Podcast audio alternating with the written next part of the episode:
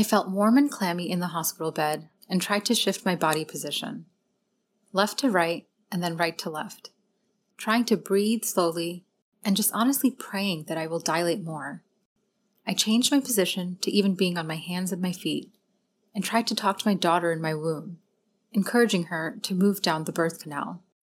I remember looking up at the fetal heart rate monitor and tocometer as a physician and seeing the fetal decelerations. And then, as a mother, thinking, I hope my baby is okay. Welcome to The Hurt by Dr. Mira Kirpekar and Dr. Alopi Patel. We are the Female Pain Docs. This is a platform to contribute to the public discourse on women's pain and general health. We are here to empower women and men to engage in the advancement of their health with discussions of evidence based medicine, unconventional topics, lifestyle modifications, and more. The views contained in this podcast are our personal views and do not represent the views of our institutions. This does not substitute medical advice. Please be evaluated by a physician if necessary. Welcome to part one of the season finale of season one of The Hurt. So, we are so excited to be wrapping up season one, and we really hope you've enjoyed the season so far. So, we discussed a lot about pain and anesthesia related topics this season, and we appreciate getting your feedback as we prepare for season two. So, today, we'll be interviewing Dr. P to discuss her birth story and life as a working mom. We're excited to share more about each of us in these two episodes that are coming up next. So these are unfiltered and raw conversations of our lives, and we hope to connect with many of you who may be experiencing, you know, similar situations in your life. That is ultimately our goal with our Female Pain Docs platform. So let's get to it. Hello, Dr. P. Hello, Dr. K. Okay, so this is going to feel a little weird at first, I'm sure, since we already know a lot about each other. But, you know, are you ready to share parts of your personal experience with the rest of the world? Well, I mean, if you put it that way, no, I'm just kidding, actually. Yes, I am. And as you know, I'm a fairly private person, but doing the female pain docs and being on social media has actually encouraged me to open up and connect with other people who may be going through similar experiences. Motherhood is a, is a shared journey, shared joys, and even shared pains. I've really felt like social media, in a way, has helped me also heal in ways that I didn't even know that I had to. Like being a working mom during the peak of the pandemic last spring really took an emotional toll on me. But being able to discuss it on social media with other people who went through something similar really helped me acknowledge our shared experiences and really heal from them. So I guess social media is weird in that way, right? But it can definitely be a powerful tool. So I hope sharing my story and experiences here will also help other moms. So you're absolutely right. I look forward to our conversation and I really hope that we can kind of help put at ease some of the fears that our own patients may feel. So before we start, I do want to break down some of the words you used in the beginning for our listeners and also words that I'm sure, you know, we'll be using while discussing labor and delivery processes. So in general, when a patient is admitted for labor and delivery process, they'll likely have an IV, which is an intravenous line that's placed, and be hooked up to two monitors, so one is to measure the baby's heart rate, called a fetal heart rate monitor, and the other to measure the strength of the uterine contractions. And this is called a tocometer, which, as you mentioned, you were looking at during your labor process. You know, I'm sure that must have been tough to kind of know what's going on around you as a physician, but now, you know, you're also a patient. So how did how did that feel for you? Yes, it actually definitely really was. And I tried to keep as calm as possible and throughout my pregnancy, I actually played a bhajan, like, you know, a Hindu hymn or song to my daughter in the womb. And I tried to do the same thing during the labor process. My husband and I put our phones on silent and kept the room quiet and played the bhajan in the background. And I really just tried to zen and meditate and keep myself calm, even though I knew she had a category two tracing for most of my time in labor. And I knew stress would not help that. So I really tried to get out of that physician sort of mind and know that I had an excellent team of physicians and nurses taking care of me. And actually, I chose to deliver in the same hospital that I work in. So that also brought me peace to know that I knew many of the nurses and the physicians on the L&D floor, as well as the entire anesthesiology team, who I trusted with myself and my baby. Yeah, I'm so happy to hear that you chose your own hospital. I feel like when, you know, a physician chooses their own hospital, it's really a testament to our patients that we trust our colleagues and our healthcare system. And, you know, I want to go back to what you mentioned before, just kind of for our listeners. You mentioned category two tracings. So I do want to break that down for our listeners, um, just so they kind of have a better idea of what you were going through. So there are generally three types of fetal heart rate tracings, and a category one tracing means that, you know, everything is going well. The baby's doing fine and has kind of normal ups and downs in the heart rate. Category two is in the middle, where it doesn't necessarily mean that anything bad is going on, but it can be a sign to closely monitor the situation and assess if maybe there needs to be any interventions that need to be done. And then category three tracings are considered abnormal and something that needs to be done really quickly, because that usually means that the baby is kind of being affected inside the uterus, like something is going wrong. So I can understand your concern seeing a category two tracing versus category one and kind of thinking about, you know, which direction is this going to go? So tell us more about how that labor progressed. So, I guess I can start from the beginning to really put it all in perspective. And I mean, I have to say, I was blessed to have a generally smooth pregnancy. I had some nausea during my first trimester, but otherwise, relatively smooth remainder of the pregnancy with some normal aches and pains of pregnancy. I mean, I felt huge at the end of it, but I'm sure if you ask any woman at the end of their third trimester, they're going to say the same thing. But anyway, so my daughter was weighing about 80th percentile or so for intrauterine growth. I was a healthy first time pregnant mom. And so we made a collaborative decision to pursue induction, which is a technique to help move along labor by using various medications or techniques. And this part was great in the sense that I knew that Friday would be my last day at work when I was 38 weeks and six days. And then I just like relaxed and really took in the fact that I was going to have a baby in my arms soon for the remainder of the weekend. My husband and I just spent quality time together for those last few days. And on Monday, we went into the city with our bags packed. We checked into a hotel, ordered a room service meal to just relax. I had one last follow up appointment to make sure that my cervix was actually ready to be induced. And this is based on something called the Bishop score, which is a way for the OB to generally assess if the cervix is favorable for induction, as in, like, how likely is labor going to happen soon, and how likely will the labor actually result in a vaginal delivery. So, anyways, after checking into the hotel, we went to my OB and she assessed my cervix, and I was already almost four centimeters without induction. Wow. Yeah. And it was kind of crazy because she looked at me and was like, do you feel any contractions? And I'm like, No, I don't. And I kind of got excited because I thought, okay, so this is a good sign, and, you know, hoping that labor will move along in a successful sort of way. So, anyways, my husband and I, we left the office feeling hopeful. And we took a long walk around the city, hoping that maybe I'll be able to push myself into labor essentially. Um, I didn't, but we went out to a restaurant in the evening and then I ordered an eggplant parm, which, because, you know, some people say that might help with labor induction. And I had, do they?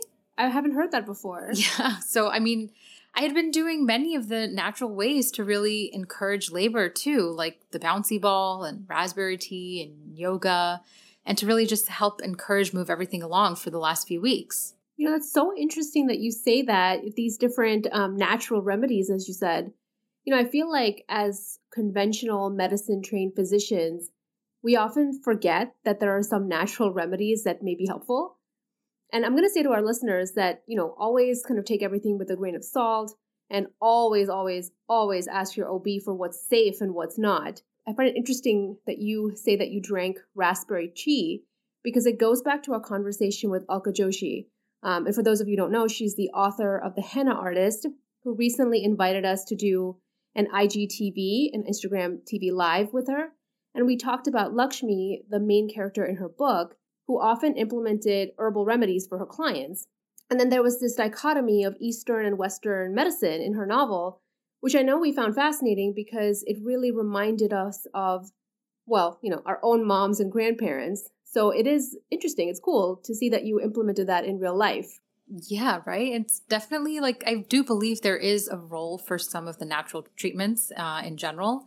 I mean, we're both South Asian and just look around us now. Turmeric is a thing, right? Like we grew up being force fed turmeric, but you know, now and that's just in general because most Indian meals contain turmeric, but we really didn't know the health benefits. And it was mostly cultural wisdom that was passed down, and our parents knew it offered benefits like decreasing inflammation. But now, in conventional medicine, even, we can finally understand that there are actual health benefits, scientific sort of benefits um, to some of the natural remedies that we grew up with, including ginger, turmeric, cloves, black pepper, and so much more, right?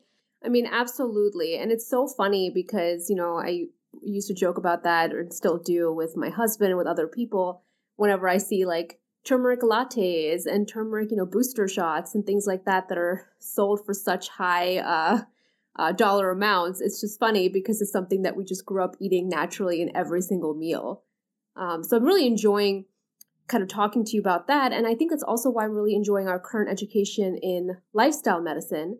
So, Dr. P and I, just for our listeners, we're also getting an additional board certification in lifestyle medicine um, because there are aspects of our own culture that are just mainstream now, including yoga and meditation.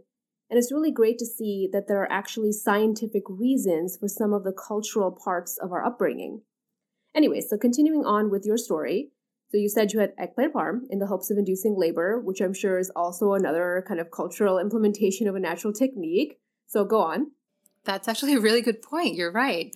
But yeah, so we finished dinner and we went to bed at like 8 p.m. since my induction time was early in the morning. We woke up around 1 a.m. and headed to the hospital and got checked in for the induction process. And I do want to mention that traditionally no foods or liquids were allowed in the hospital during the labor and delivery process because of the risk of aspiration or basically regurgitation of stomach contents. But depending on each hospital and their policy, there might be different rules for this. So do check with your hospital. And this is because hydration in general has been shown to help laboring mothers and it doesn't significantly increase their risk of aspiration if it's only clear fluids. So, you know, check with the hospital policies whenever you are admitted for the labor and delivery process. So, anyways, once I realized my own hospital policy on this, I sent my husband across the street to get some Gatorade and electrolyte filled drinks as well. And that's a great point. And for those listening, we did discuss more of the anesthesia and regurgitation guidelines in episode six. So if you haven't already, just check that out. But okay, so you got your Gatorade. Yeah, so I got my Gatorade and I stayed hydrated throughout the labor process. And well, once I got checked in, like you mentioned, I got an IV, I was hooked up to the monitors, and we made ourselves comfortable in the room. And we just tried to get in the zone of having a baby. So, I mean, I can go through every little step of the labor process, but I'll really try to keep it short. But the induction process, which includes actually breaking the amniotic sac and starting oxytocin, started a few hours later and I got my epidural at the same time. And our OB anesthesia team is awesome. I love them all. And uh, they came in and they made me comfortable. And now I got to see what it was like to get an epidural versus being on the other side and actually doing the epidural, which actually now I feel like really helps me empathize with the moms um, during the labor and delivery process because I can say that I've had one too. So, anyways, I got my epidural and I was very comfortable. And like I said earlier, my husband and I just kind of zened for the rest of the day. We talked, we watched Game of Thrones because the final season had just started. And, you know, each episode had so much to take in. So we had to watch it a few times. So, anyways, we watched Game of Thrones. We just kind of relaxed and listened to music and waited essentially. And after several hours, they checked me again, and I was about six, six and a half ish sort of centimeters, which was discouraging because, like I said before, I was four almost like 12 or 16 hours before, and I'd really not moved much despite being um, induced. So I was kind of deterred, but I tried to stay positive and I, you know, this is when I really started watching the monitor and kind of getting antsy when I saw decelerations because I knew, yes, this can be a normal part of the labor and delivery process, but it also was starting to make me anxious. I'm so glad that you kind of mentioned um, having an epidural, both as a physician and as a, you know, new or about to be mom. Um, I'm really glad you mentioned that because, you know, it, it's one thing when we kind of talk about it in the sense of we're going to place an epidural and you're going to be fine but to be on the other side and experience it yourself you know it's like another vouch for yes like an epidural is safe but going back to what you said about deceleration. So I do want to break that down for our listeners so they have kind of a better idea of what you were going through. So decelerations is a term used to describe when the fetal heart rate goes down. So there are normal cyclical source of variations in fetal heart rate, and this is normal for the most part, but prolonged decelerations or, or even prolonged accelerations, so basically prolonged decreases or increases in heart rate, can be a sign that the baby is under stress. So the OB and the anesthesia team watch this really closely, so they always know when to intervene. Yeah, exactly. And as a physician, I had full faith in my OB and my anesthesia team. And I knew that I knew that no matter what, I am in good hands and that as long as my baby and I are okay when we go home, that's really all I really wanted. And in fact, my quote unquote birth plan literally had three lines on it. I wanted to have skin to skin right away within that golden hour. I wanted to breastfeed my baby as soon as it was allowable. And I can't even remember the third one. I think it was like possibly delayed cord clamping or something. I can't even remember it because it was just my focus was on being happy and healthy as we left the hospital. But anyway, so I tried to keep all of that in mind as I was watching the decels on the monitor. And at some point, I remember being on my hands and knees and feeling warm, like I was getting a fever. And I just like, I knew I had a feeling, just had a feeling that I would need a C section. And that's when my OB actually had come in and she said the words. And even as a physician who's given anesthesia for tons of C-sections, I felt upset. I felt like I felt like I failed as a mother that somehow having a C-section meant that I failed at delivering my daughter. Oh, I'm so sorry. That's, you know, I I don't want to interrupt you, but you know, I just I do want to touch on that because I think you mentioned something that's really important. That sense of failure, like what was happening was your fault or as a result of a failure on your part. I mean, you you knew logically that it's not, but you still felt it, you know. And I and I want you to go more into that because do you think this is something that a lot of women go through? Oh, absolutely. I think it's so natural to feel that way, even though you know deep down that, of course, it's not your fault. And of course, you're not a bad mother or a failure as a mother or a woman.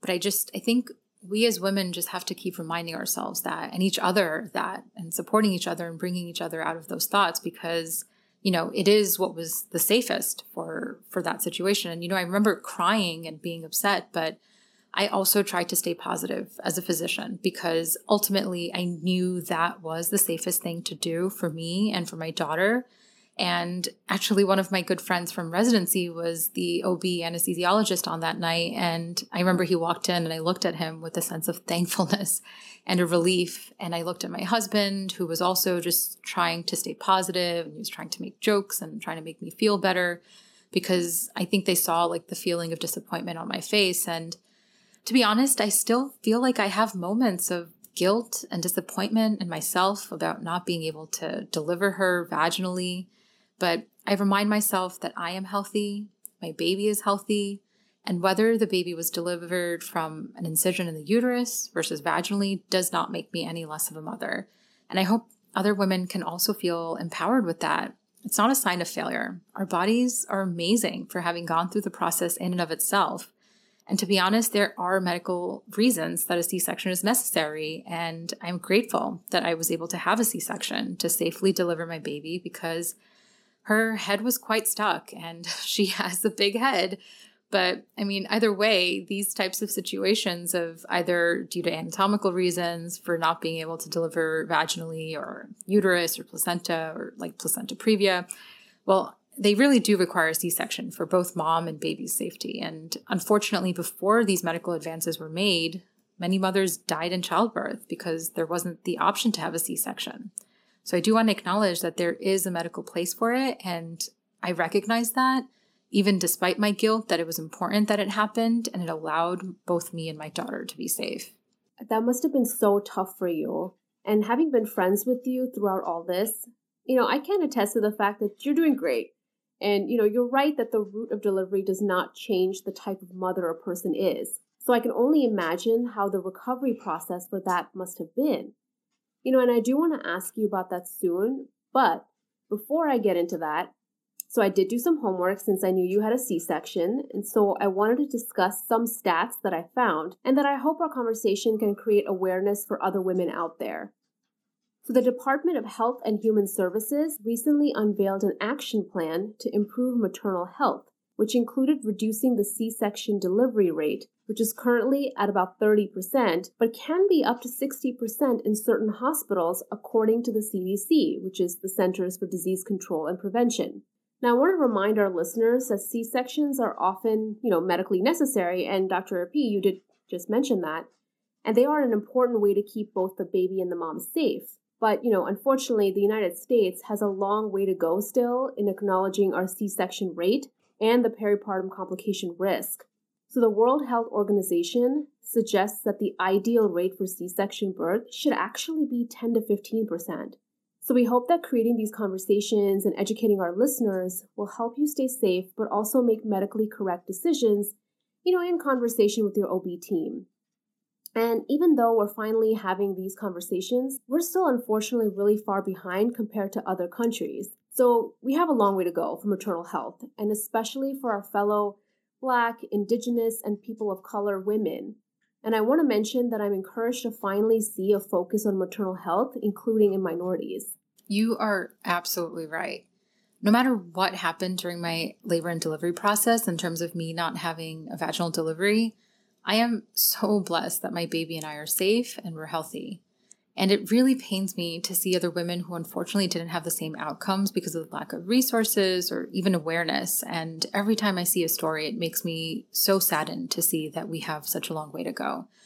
But I am happy to see a push to take maternal health seriously. And maternal health actually is not just when a woman is pregnant or even during labor, but also after the baby is delivered. And the labor and delivery process does a number on our bodies, regardless of vaginal or C section.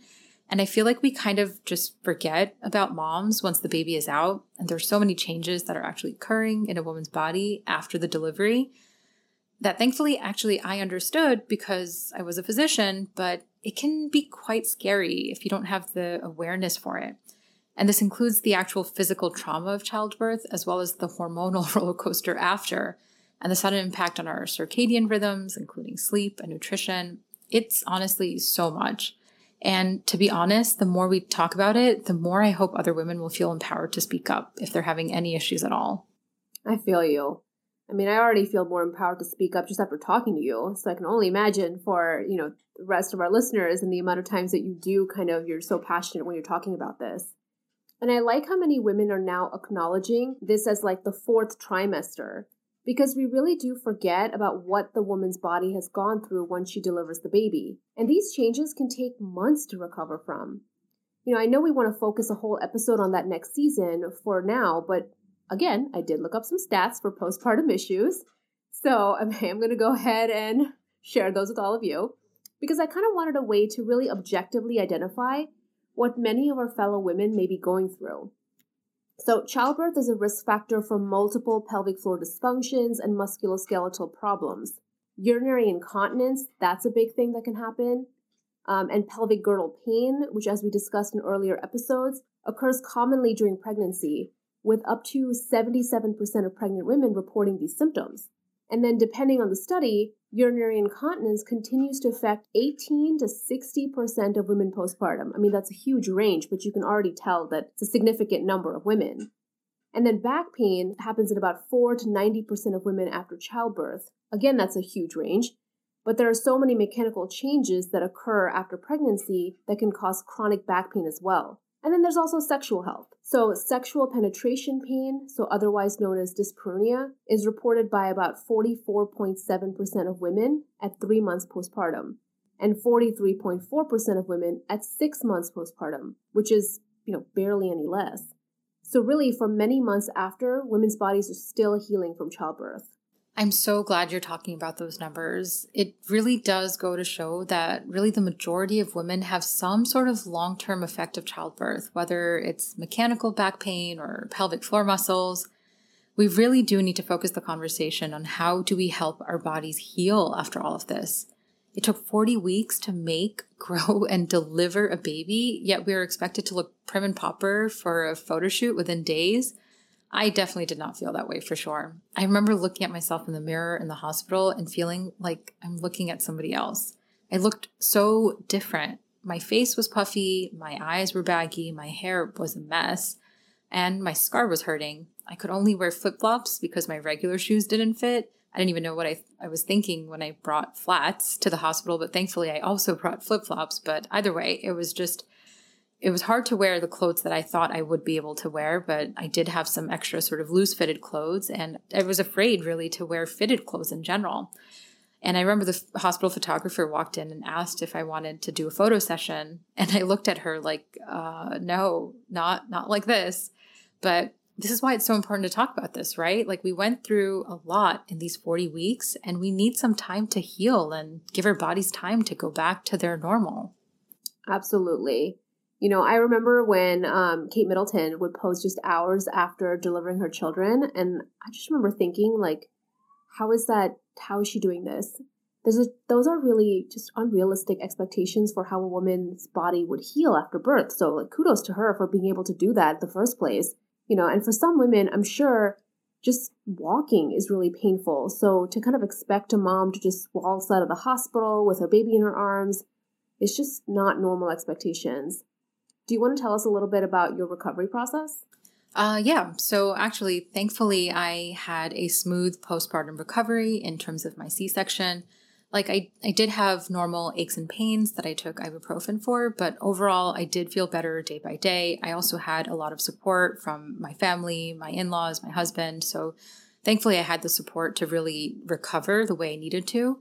Um, I do still have some like dysesthesia, which is a weird sensation really where the incision is where my skin was cut, but this is a normal part of nerve healing sometimes and it's not painful it's just there and um, i do want to mention often that people assume that the recovery process is just a physical process but it's also really a mental and emotional process too and for a first time mom to experience the sudden onset of lack of sleep crying baby and just overall the overload and sensory stimulation and people also giving unsolicited advice by the way at every corner all of that can just be very overwhelming and to some, it's also a loss of their own identity and independence that they had before. It's just a lot to take in, and mental health is so important because, on top of this huge lifestyle impact of having a baby and it affecting all aspects of our life, there are also hormones.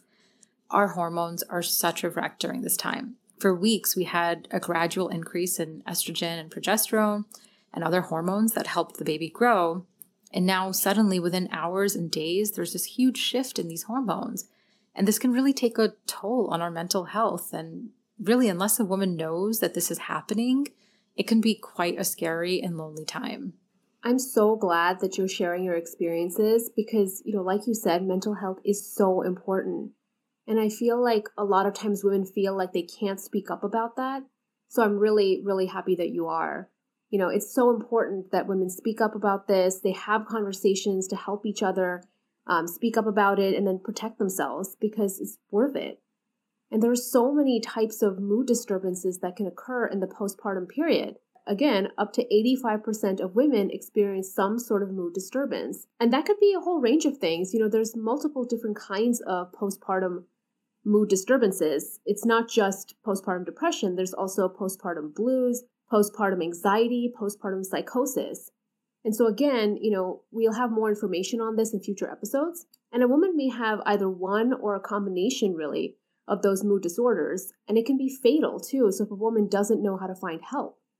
So, we really, really sincerely hope that our listeners can feel empowered to recognize mood changes after a baby that would require help.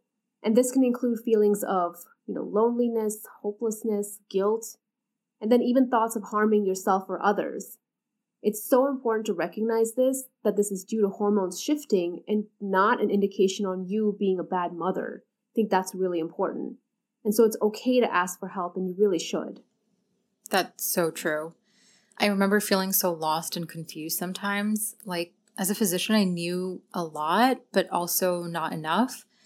And so I would spend hours, like literally hours, just searching information and losing sleep over it and seeing if I'm doing everything just right or am I missing anything. And I would spend time in the middle of the night, even in between breastfeeding, just reading journal articles on safe sleep and breastfeeding and other topics. And I would literally lose sleep. And then before I knew it, it would be time to feed the baby again. And I recognized later that these were episodes of anxiety, and some of it may have been normal, part of just adjusting to motherhood, but to a certain degree, it did just go away after a few months, which meant it could have been hormones, like the hormones were readjusting. But, anyways, I recognized once that feeling of constant and overwhelming, sort of consuming worry went away. And also after I read something on postpartum anxiety, that it finally clicked, and I was like, oh, yeah, I, I remember feeling that way. So, anyways, after a few months, I recognized and was able to say, okay, yeah, that was something that I went through, but I didn't know at that time. I was just kind of over, overwhelmed and wondering, am I doing all the right things? But even going back to work and adjusting to being a working mom now, that was a whole other sort of way of acknowledging all of this. And that also kind of threw in a wrench in adapting to motherhood. You know, and that's a lot for you to share with us. So I really appreciate you talking about postpartum anxiety that you experienced yourself. And I know that you're passionate about speaking up about being a working mom. And just based on our friendship, I know how hard it can be sometimes, and there are so many other women that are experiencing this just across the country and the world. Yeah, absolutely. And I have to say that I'm blessed and I'm grateful because I do have so much support. I'm so lucky to have my parents and my in laws, both of whom live within 40 minutes of us. I have a nanny and I have two amazing sisters. I have mom friends who just kind of get it and I can call them and be like, I don't know what to do about this or ask them for help or whatever it may be. So, really, there is a whole village of support. And even with that, you can still kind of feel lost in postpartum. And that was one of the reasons that I felt so empowered to speak up because even with me having so much support and so much insight, I had days where I felt like lost and anxious. And I can't even imagine how other moms who didn't have the support or didn't have the knowledge about what was going on in their bodies may have felt. And I really, truly, really do hope that this podcast and the Female Pain Docs platform can really empower these women to speak up and to seek help if you really need it, even if it's just asking somebody to give you a break so you can go to the other room for five minutes just to like decompress or to go on a walk. Whatever it takes, just please ask for help and don't feel like you have no options. That's great advice. You know, I guess recognizing that there is a problem is the first step. And if we can help moms understand that they may have postpartum mood disorder, then really do speak up and explore their options, that's kind of a great way to start. You know, it doesn't have to be just medications. There are other solutions out there and also kind of recognize that this is temporary. So I know you're passionate about breastfeeding as well, and you were very vocal about your journey with breastfeeding. Do you want to talk to us about that? Yeah, for sure. And you know, it's funny that you say that because I wasn't actually vocal when I first started breastfeeding. Like, yes, I had this inherent pressure to be successful and have this, you know, successful sort of breastfeeding bond, but I used to do it very like privately and I feel like it was not right. I felt like it wasn't right to talk about it. And even when I went back to work, it was so difficult to manage to pump every two and a half to three hours while working full time in the operating room or even on my like pain office days. And some days when I was doing my pain days, I would be at three locations in one day and to find the time to pump and store my milk, you know, keep it cool enough to even get home and safe while commuting with multiple bags, all of that was just so stressful. I do not miss that time at all. And on top of all of that, I have to eat properly and hydrate properly so my supply doesn't drop. Like it was just a lot to think about and manage. And I felt like I couldn't talk about the pumping or even like wash my pumping parts in the lounge without feeling shy or ashamed. But then the more I kind of continued on pumping, the more I realized, why am I hiding this? Or why am I feeling ashamed of my breast milk or my pump parts? And by the way, this was all like internal. Like nobody ever made me feel uncomfortable about it. It was just kind of like I felt shy or I felt, uh, you know, that this was not sort of acceptable to do in front of other people. But, you know, I realized after doing this for for a few months that I should be proud that not only am I working full time, but I'm also like my body is literally making food for my daughter constantly and I'm doing everything I can to keep it safe and the machine parts clean. So once I really felt this feeling sort of click, which took a few months of really working full time and getting comfortable with the process of pumping at work, once it really clicked, I was able to to feel comfortable speaking up about it and feel empowered to speak up. Um, that hey, I'm I'm gonna go pump, or I need a pumping break, or you know, yeah, the, this is this is my breast milk. like, please don't touch it, and put in the corner or something. But um, but no, I, I just learned how not to be ashamed of breastfeeding and pumping. And that's such an interesting way to look at it. And uh, Dr. P, you did mention that you used a pump at work and it was wearable, right? Yeah, actually. So um, I wore a pump in my bra and um, it would sit in my bra and I would be able to literally pump while walking or commuting on the bus or whatever it may be. And I could take meetings with it. And it was great because I was able to make it sort of more seamless and not have to like take too much time. And I just really got it down to a process of being able to quickly put on my pump, do the thing and then quickly take it off. And all of that became like a seamless process because i wasn't really attached to the wall with um, with an outlet. So anyways i thought it was great. And i'm very thankful that i had the technology to do that because it allowed me to exclusively breastfeed for about 10 months. That is so cool. You know i'm glad more tech options are available for women now. It really does show that as women move ahead in these fields they're also finding innovative ways to help other women yeah, for sure. Do you have stats on that since you're finding stats on everything? Well, actually, I do. so I'll end by giving some stats regarding women in the workforce. So as of December 2019, women actually make up 50.04% of the US workforce. So actually, just slightly more women in the workforce now. And 32% of employed women are working moms, and 23.5 million women have children under the age of 18. And of these women, 66% worked full time in 2018. And it's well known that women have significant responsibilities outside of work. So, you know, women are working at work, but then also when they get home, whether it's childcare, cleaning, cooking, or being a caregiver in general, they just have a lot of responsibilities. And also, it's now well understood, due to many studies, that mothers are spending significantly more time in the labor force, but also with their children compared to their predecessors. And so are men, by the way, which is great. But in general, we're spending much more time in general at work and with kids, and yet we still only have 24 hours in the day. So I can't even imagine how much more stress this can add on for this generation. Absolutely. You're totally right. And it is a lot of stress. And also add on like financial stress to that or the stress of chronic pain, as many of our patients have. And now the pandemic, like it's really taken a toll on all of us as humans. But and I've read multiple articles about how working moms, especially, have been hit significantly harder. The pandemic has disrupted people's lives all around us, but for many working moms, it's a disruption of their livelihood, both mentally and physically. And as well, now having to really tend to education or virtual learning. And many women have had to leave the workforce because of this, right? And this has really been difficult for single mothers and especially women of color. So we really do have to do something about it as a country and to find better ways to support the working women out there. And I know steps are being taken to acknowledge the problem, which, like you said earlier, is really the first part of any sort of progress. Um, the New York Times also uh, had a great article on this a few months ago, and they presented some sort of solutions to this. So I really do hope this is a step in the right direction to really helping women in general. Absolutely. And that's a great point. And it really goes hand in hand with mental health, which is some of what we're going to talk about next week. But also for this entire podcast, we're talking about working moms. You know, that's a big part of a working mom story. And she needs to have her mental health to be able to do all of this and to kind of get through each day. That is absolutely true. And I feel like yeah, exactly like you said. We we working moms and mental health go hand in hand and as women we wear so many hats, whether it's being a daughter, wife, sister, friend, physician, whatever it may be. But I feel like we can take one of those hats off like if needed.